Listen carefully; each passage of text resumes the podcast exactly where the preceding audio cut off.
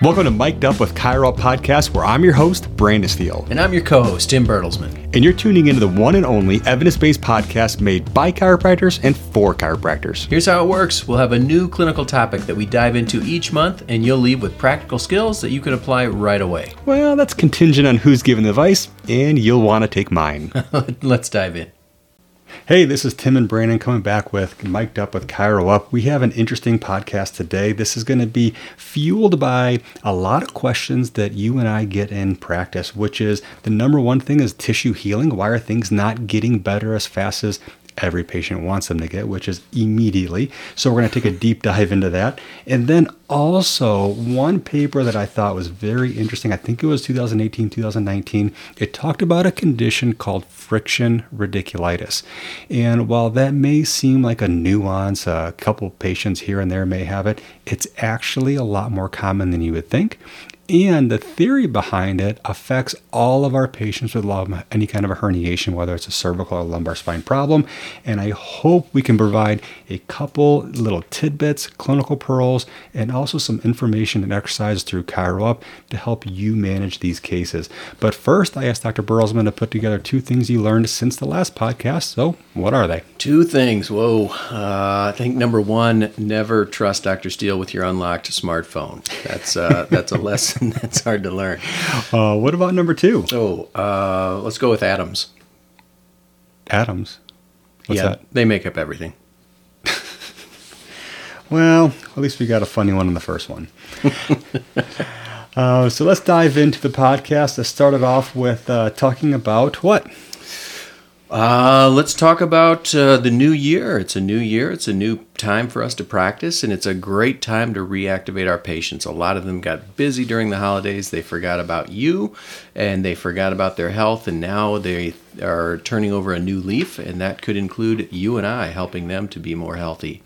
Uh, so it's a great time after the first week or two of the year that we want to kind of give them a nudge. And so we do a reactivation in our clinic, Premier Rehab. We'll send out a postcard to our patients who we've not seen in the past three months but have in the past two years. People who probably still have some issues going on, especially if they were Dr. Steele's patient. And we'll send them a postcard. And then, more importantly, after the postcard, is we have one of our friendliest, uh, most outgoing staff members uh, reach out to that patient via phone call and just say, hey, did you get the postcard? We're interested in seeing how you're feeling and do you need anything from us? If you'd like to come in, we can set up an appointment. And we get a, a very good response from that, and it tends to fill that schedule back up pretty quickly. One thing that, that I've learned through the years is that it's hard to pump up slow times, that it's hard to do any marketing to balance out Christmas, to balance out the week of July 4th but it's easy to pump up the big times and you're you're moving into a big time right now. People are settling back into their normal lifestyle and now's the time to pump that up. A reactivation is a perfect way to do that if you have questions if you need to see the postcards that we use a get well postcard uh, you can go into ChiroUp into the forms library the marketing campaigns and check that out. You'll see all of the assets including the scripts that we use. So good luck with that one yeah, and that's uh, kind of the biggest thing is to get back on track. A lot of us take a little time off work, and, and so do our patients. So it's getting back into the swing of things. And what we'll notice is that, uh, unfortunately, or maybe fortunately, for uh, depending on what side of the table you're on, uh, it's a good time of year to to reactivate those patients and get them back in the door. One of the things that we are going to see, which we're going to talk about uh, a little bit now, are disc herniations. And I think this is something that you and I both recognize as a, uh, a mechanical problem, but we also need to recognize it as a chemical problem because it's going to dramatically affect what we do and when we do that to our patients. I ha- we're going to go over a, a, actually a case study that I just presented in my office about two weeks ago, and this patient um, had a significant problem with his uh, neck, unable to turn his head, uh, significant uh, radiculopathy going down his arm, resulting in weakness, and uh, and what we've done to to help him along.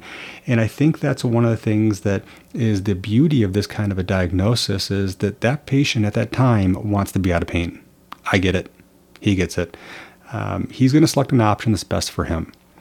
And sometimes they want to jump into a neurosurgeon's office. Sometimes they want to get jabbed with an epidural steroid injection. Sometimes they want a Medrol dose pack. Sometimes they want to see you. And fortunate enough for this patient, he saw, uh, you know, one of us. He saw a chiropractor. And when you can do that, you can get the right information, the right education to help them navigate their symptoms. And so, my main job at the very beginning was to determine do I have a chemical problem, a mechanical problem, or both? Because if I have one of those things, I can treat all of those things. And as long as they don't have progressive neurologic deficit, I can do that without the need for significant imaging uh, and, and, costing a lot of time and money. So, what we'll do uh, for, the, for the next couple minutes is to go over how to make that determination because if someone has a chemical problem, we should really consider a chemical solution or time. If they have a mechanical problem, we really need to go after it with a mechanical solution. And so let's go over that to start off with. I know Dr. Bertelsman actually wrote one of our most popular blogs on this as far as chemical versus mechanical. Uh, he's giving me the look like, no, I didn't, but it was three years ago and dementia sets in early. Uh, um, I actually rewrote it about two years ago, so I put my name on it, so that's why he doesn't know it. I do that a lot. I steal his really good blogs and, and put my name on it. But let's go through that. Let's talk about this. So, as far as chemical versus mechanical, what are you using uh, within your treatment room to help make that differentiation? Yeah, then that differentiation is crucial. That if somebody has a disc lesion, that disc lesion can cause either a chemical irritation to the nerve root or a mechanical irritation. And making that differentiation makes all the difference in that patient's outcome. That we know that the disc is that little ball of jelly that's then wrapped and wrapped by a ligament around it, the annulus. And if that annulus begins to weaken or fail, sometimes that jelly can start to creep outside. And once that jelly creeps outside, need, we need to remember that only the very outer layers of that annulus are vascularized and innervated. But the vascularization is the bigger issue here because now when that jelly comes out, it's exposed to the vascular supply, which means that it's exposed to the immune system for the first time. It's introduced, and the immune system swings by and says, Hey, who are you? And it says, Hey, I'm a little jelly from in the nucleus. I live here. And the, the bouncer of the immune system says, I don't see you on the guest list. You need to go. And so it calls in all of its other friends, they attack it, and there's this inflammation that's happening right next to the nerve root that spills onto the nerve root, sensitizes the nerve root, and sends pain down the course of that nerve root. That's something that we have a little time with. Yes, it's irritating. Yes, it's something that the patient is not going to like, but it's not urgent. Nobody's dying here. The second process is if that, that amount of jelly that comes back, or a, a, a spur, or significant foraminal encroachment, now actually causes physical compression of that nerve root, that's a whole different story yes, you're still going to get those radicular complaints, but you're also going to start starving that nerve for blood supply, which means that not only the superficial sensory fibers are going to be irritated, but the deeper motor and reflex fibers are going to become compressed and ischemic. And now we start losing muscle, we start losing motor and reflex.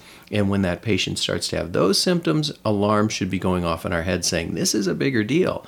This is the patient that needs the MRI. They potentially need a consult with pain management or neurosurgery. Not that you won't fix it by the time they get to the neurosurgeon, but at least we're moving in that direction so that if there is some neurologic loss, we've done everything possible to make that happen.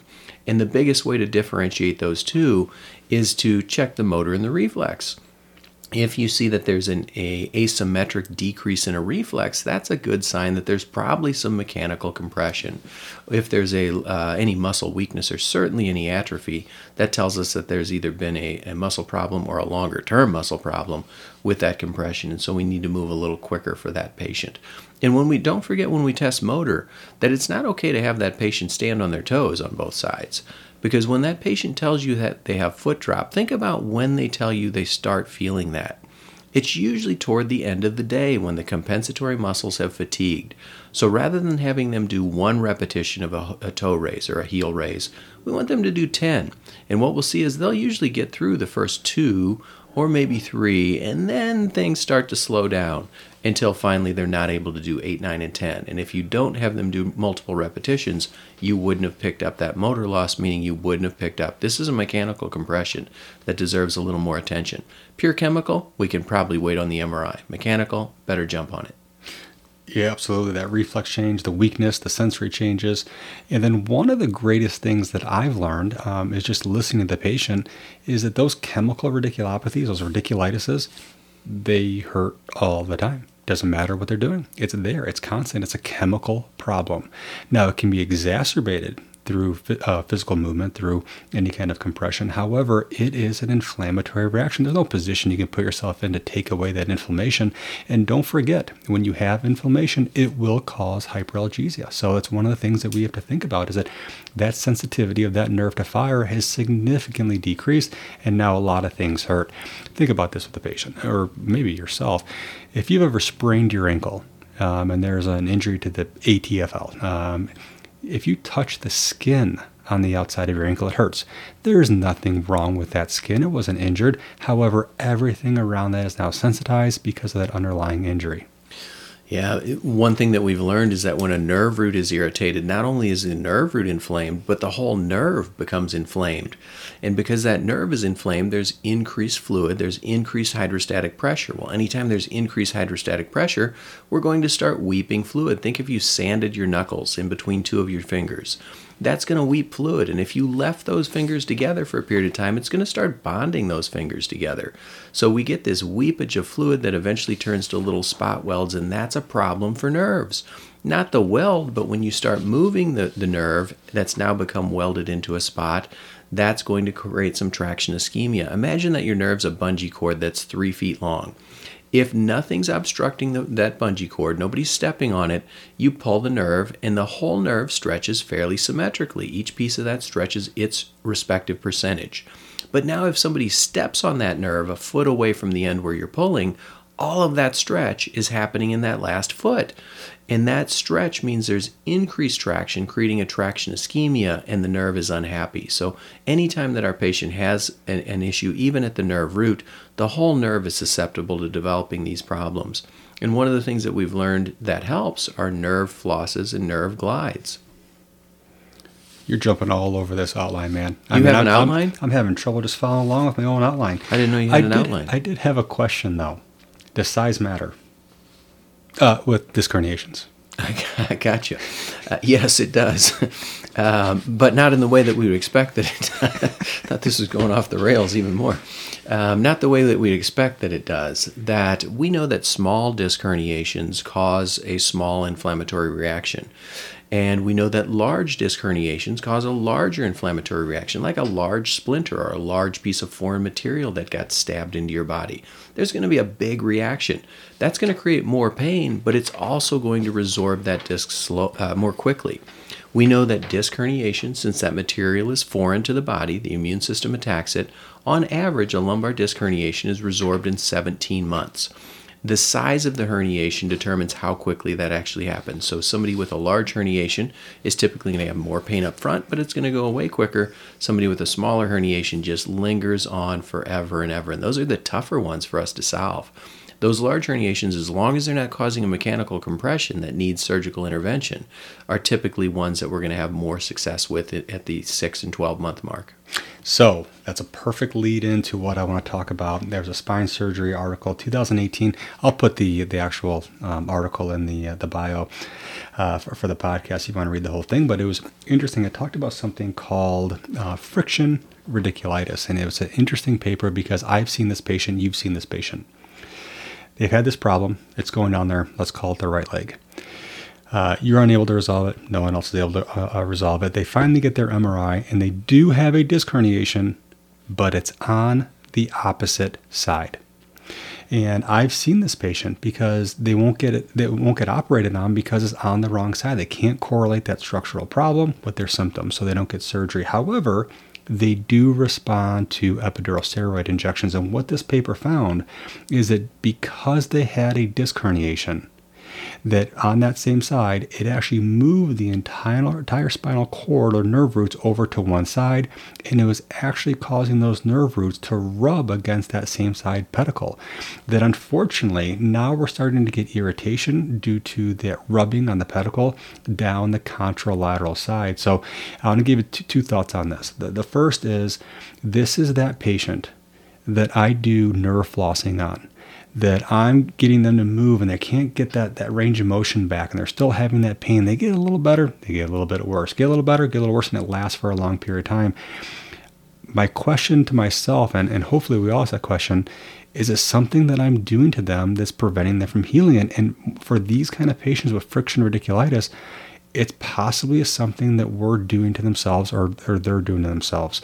So when nerve flossing isn't working, and I love nerve flossing, I love neurodynamics. It helps uh, get uh, that motion back to that nerve, helps decrease inflammation, increase range of motion. The papers are uh, numerous to, to show the benefits. However, if you're not seeing a patient progress, think about that. Is there something that you're possibly doing to cause their symptoms? And the second part is the inflammatory part because one thing that I did with this patient that I talked about two weeks ago is instantly we jumped into let's let's let's get this thing moving. I mean, as a chiropractor, there's nothing better than uh, hearing. Uh, in this case, it was a neck problem. Get the joints moving, and then amazing. They, they feel better. They feel more range of motion. But unfortunately, it's still just kind of lingering. We have to answer that question: Do they have a chemical component? Because for that patient and for patients that prior, there's a chance they just need things to calm down first. This paper said, let's do the epidural steroid injection. They did the injection. Everybody calmed down. They felt better. Um, and that's the case with some of our patients. We have to say, you know what? Let's let this calm down first, and then let's dive into our mechanical treatments. So, Dr. Bertelsman, I want to talk to you about this patient that had two weeks ago. Can you give me some more information on it? Uh, I probably can, since it was me that uh, my wife and I had gone away on vacation, and I just woke up one morning with a stiff neck running down into my shoulder. And um, we were on a, a, scuba diving trip, so I spent the next day with uh, several days with my head in extension for a couple of hours a day, and it just got progressively worse. So that I was getting this burning pain in my my forearm, my finger was numb, my thumb and my first finger was numb and then started to even notice a little bit of weakness in the wrist extensors, uh, especially the finger extensors, and a little bit even in the triceps trying to do a push up. I uh, noticed that it was a whole lot easier on one arm as opposed to the other arm. Not that I could either do either alone. Did you get both of them? Uh, no, neither. Uh, but I noticed that it was much more difficult on the left side. Um, and so I, I, was in a, a lot of discomfort, uh, which I had never really experienced before in my life. It was something new. And uh, I did a couple of things. Number one, I, I, got a hold of Dr. Steele, first of all, and he uh, adjusted my cervicothoracic area. It just felt tremendous because that had been tight for a few days. But I still had the radicular complaints. Um, I got a, a, dose pack, and um, that helped. And Dr. Steele said, let's also do some directional preference therapy, that we were doing some chin retractions and a little bit of overpressure uh, and some nerve flossing as well. And the nerve flossing, I, I, didn't really tolerate that very well initially. And now I can do the nerve flossing again. So with treatment, uh, from Dr. Steele and Dr. Brown throughout the past two weeks, I'm feeling markedly better. And one, the other thing that I've learned in this process is that you know if I had a patient who had motor weakness, and severe pain that was incapacitating them, and they were 60% better after two weeks. It's time to throw a party. Um, and I, when it's you, it's a whole different story. so I still say I'm still hurting. I still, you know, 40% of my pain is there, and my strength isn't completely back yet. It's almost there. Um, and so it's it's very different when it's you. And it was a good lesson to me to be a little more sympathetic to our patients rather than saying, "Hey, you're improving. Things are going well." We need that cheerleader, but we also need to be sympathetic that in their life it's a whole different problem than one that one that they're describing to you. So the things that the one thing that I did wrong, in all honesty, was to prescribe the nerve flossing. I just did it. It was a knee jerk reaction. Let's do some upper limb nerve flossing, a median nerve floss, and I don't think that was the right choice. Of visit one. Um, however, I do think that manipulation below that area to help free up some of that um, uh, that range of motion in the cervicothoracic joint was a good idea. Adjusting the area with the disc herniation, maybe not uh, a good idea. We, we didn't do that. Um, however, a lot of people just adjust the site of pain. Uh, maybe not a good option for this patient. The steroid um, some people don't like that option. They want to go for a natural approach. That's fine. Don't care. Um, have a chemical problem, solve it with mechanical or a chemical solution, and the steroid helped him out significantly. So that's one of those things. My wife is a labor and delivery nurse, and she always talks about how patients come in and say, I want to go completely natural until that baby starts coming through the birth canal. And that was kind of the case with me that I thought, no, I'd never use a steroid. I'd always tough this out. But it, it was pretty uncomfortable, and it was something that I think did provide some additional benefit. It allowed the chemicals to calm down. And we know that if somebody can calm down the chemicals while someone else is actually fixing the underlying problem, we're going to get better results. And for me, it was a good, good combination. And the last thing I learned, which I've known for a long time, is we're our own worst patient. that we, uh, whenever something happens, we think it's something more significant. And, um, and one of the things that, that I know helped uh, Dr. Bertelsman a lot was just doing the retractions. It, it, seems so simple, but going back and throwing that overpressure in there opens up that um, intervertebral foramen. Doing that on a regular basis helps take some pressure off that nerve. So the, the at-home, the take-home message that I want to, to kind of bring home is uh, keep it simple and understand the problem. Uh, and the problem isn't the diagnosis, not the patient. It's is there compression? you know, mechanical compression or is it chemical compression? Um, and if it's one of those things, then use the appropriate solution. Uh, to round out the blog, um, I do want to talk about one thing that I think is extremely important, and that is healing. And now this could be its own blog, it could be its own book. Um, however, there are four questions that I think that um, often go through my head when I'm treating a patient, uh, and it, have to, it has to do with healing. That I think that if we can understand it a touch better, so can our patients. And that is the first thing. You know, when someone is not healing in a time appropriate manner, we have to be concerned.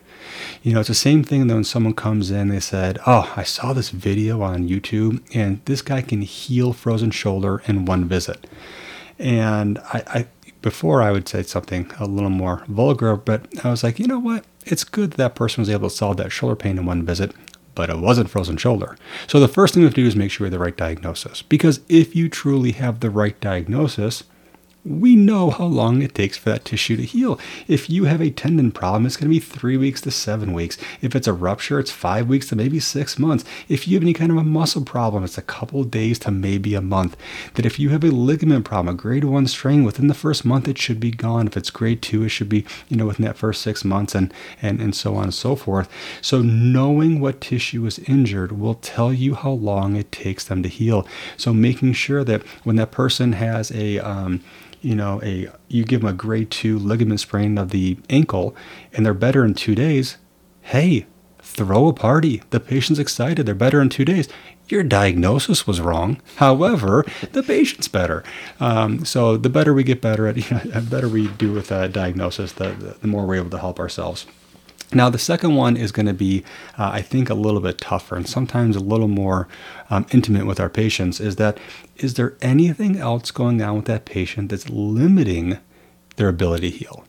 And that's something that I think that is um, sometimes a tough conversation. And I think that with the rise of medication use and the rise of autoimmune disorders, we need to have an understanding of those because what we're seeing in the research, and we do a lot of research here, is we're starting to find that things like TMD, things like fibromyalgia, um, are affecting our musculoskeletal complaints. And I found a, a, not a neat paper, but a paper talking about ulcerative colitis. You know, something that a lot of people have digestive issues is now limiting the ability for people to heal. Um, so really having an understanding of do they have any other diagnosis in their body that's causing excess inflammation and inability to heal. Um, you've seen it. I've seen it. TMD. Uh, isn't it ridiculous how many other conditions it's um, associated with? Yeah, it really is. That um, I mean, all the way from inflammatory arthropathies through um, you know biopsychosocial issues. One of the things that we've seen a lot of data on in the past couple of years is the biopsychosocial component of TMD. That a lot of those patients do have some anxiety or depression that's complicating it, and certainly there's a there's an underlying mechanical issue that we can have an effect on. But if we don't address that patient's ability to recognize chronic pain, that our brain learns pain over time, it learns that this is a threat, and the more that that patient believes that something is really wrong, the more they're right, the more that they're going to continue to hurt, and that's going to set us back. We're not going to help that patient heal. So, not just the um, the things that you talked about that slow our patient down, those comorbidities that we're aware of. Sometimes that extra part of our OPPQRSTU, the U being unusual. When the patient has some unusual belief systems about their pain, they're probably not going to heal as quickly or at all. And if we don't do our job to address those, uh, we're not doing that patient the best possible service. Yeah, psychologically. I mean, even uh, you know your metabolic syndromes like diabetes. Um, unfortunately, those patients go through their typical activities of daily living, and they just don't heal like the rest of us. There's a paper uh, in a Journal of Science and Technology just came out this year talking about people with Achilles tendinopathy when they have diabetes, especially thickening and collagen disorganization of these these these people because that tissue doesn't heal. And unfortunately, that patient is unable to walk or run as much as the next person because of that metabolic syndrome. And then I think the last part about healing is probably the most important. And it's what else can we do to help support a patient while they're healing? Because the one thing they have to do is to stop doing the activity that caused their problem, but we also need to think about those ADL modifications. Someone has cervical cervicogenic headache, but they sit at a computer desk with their chin protruded all day long there is nothing you're going to do for them that's going to solve their problem. There is no manipulation for that. There is no myofascial release for that you have to change the person and their posture. Supplements, we saw some great research with tennosulfur and other types of uh, peptide therapies like BPC 157. These different supplements that can help the different tendons or different uh, tissues heal. Uh, I'm not a supplement person, um, you know, admittedly. Um, it's not that I don't place any importance in diet. I would rather change your religion than change your diet. It's just, I'm not good at that kind of therapy, essentially. Um, but I do use a functional medicine doctor in area. In fact, we have two now that we use, and, and, I let them deal with that. That's what they're great at. I'm more of an MSK kind of guy. However, we need to be at least cognizant of when there is a, um, a, a, nutritional deficit that's leading to uh, failed healing. And then rehab. Uh, similar to our talk last podcast with the patellofemoral pain syndrome, that when someone has a problem with their TFL, can you dry needle it and stretch it? And be nice to it and ice it and tell them not to run? Absolutely, you can do all those things. However, if you don't go in and strengthen the weakened tissue in that place, the gluteus medius, and teach them how to run differently, it's going to come back. So, whenever there's a problem with healing, take into consideration that multimodal factor of the things that we have at our disposal. Uh, and that's one of the things that I, I love about ChiroUp, to be honest with you, is because with ChiroUp, it's going to not forget all those things that you forget on a daily basis. And I say that about you, but I'm the exact same way. That if uh, if I have a patient that's later on the day on a Monday and I've been here for 10 hours, um, do I want to talk about running shoes with them or a different way of gait? It's just not possible. So, having a, a resource to give them the right exercises, um, the right treatments, um, have the right infographics is going to be tremendous. Now, today we talked about a lot of different things as far as nerve flossing. I would highly recommend uh, going through and looking at those videos within ChiroUp on how to do nerve flossing for you. That's difficult. However, what are your patients going to say when you give them a nerve? Well, oh, I don't know how to do that. Make sure you give them videos. Make sure they have the right videos on how to do them. They're very simple. They just need a little bit of illustration, a little bit of voice narration to make sure they're helping you solve their problem. And I think that's something that often goes overlooked in our clinical care. We think they're going to do their exercises, but if they encounter any points of friction, they're not doing their exercises. So we have to make sure we keep it very simple for them. Yeah, there have been a couple of uh, really hot topics over the past couple of years in the research, and dry needling is certainly one of them.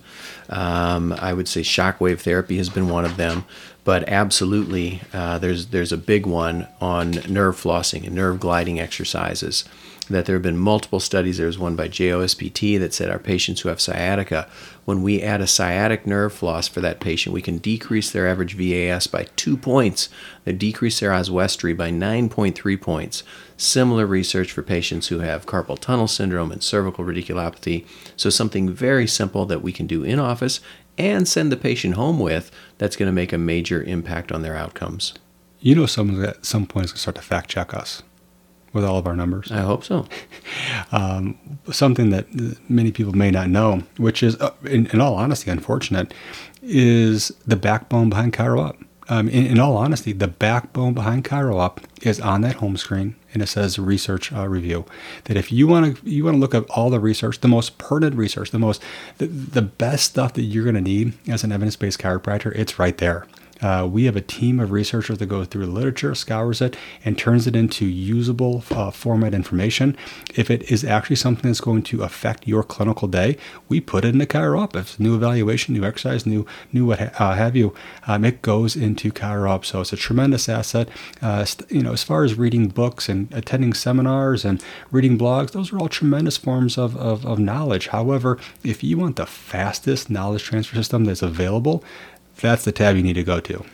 Yeah, the other thing that's available is sometimes not all of the answers come from the research. That when we look at a cervical torticollis, there's only a handful of articles about that. So sometimes we need some evidence informed input. And one of those topics that we, we knew was one of the questions that's toughest. You probably dread it. I dread the question, it's Doc, I need a new mattress, what should I buy?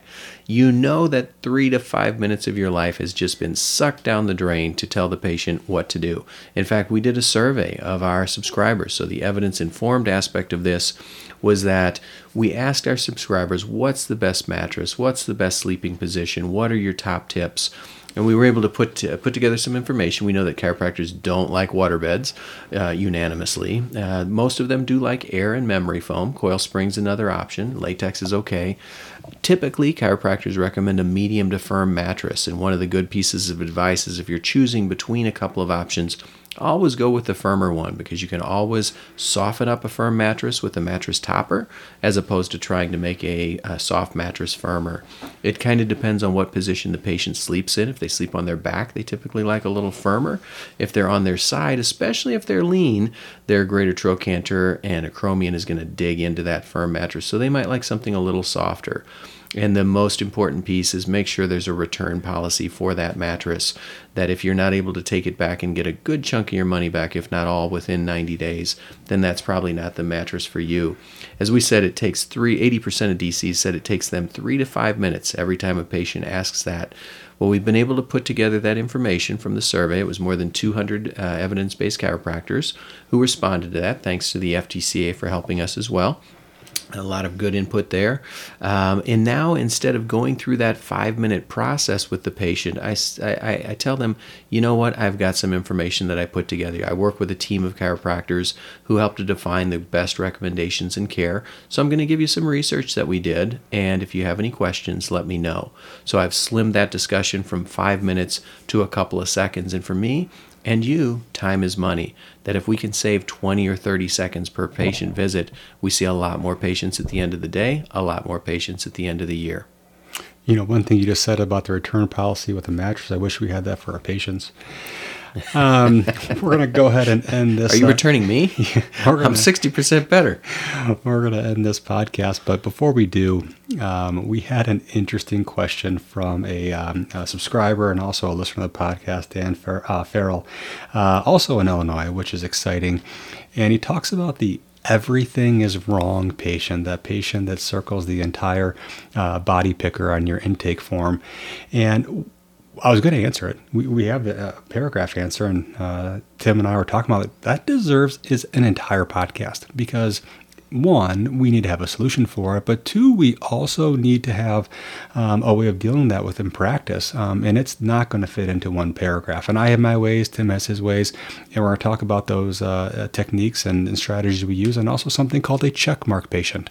Um, so I look forward to uh, to coming at you next month with uh, that answer.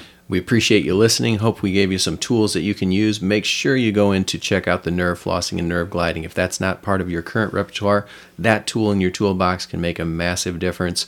I hope to, that by working together, we can all make a massive difference, make our profession the most uh, utilized profession for musculoskeletal care. We'll look forward to connecting with you next time. Thanks for listening.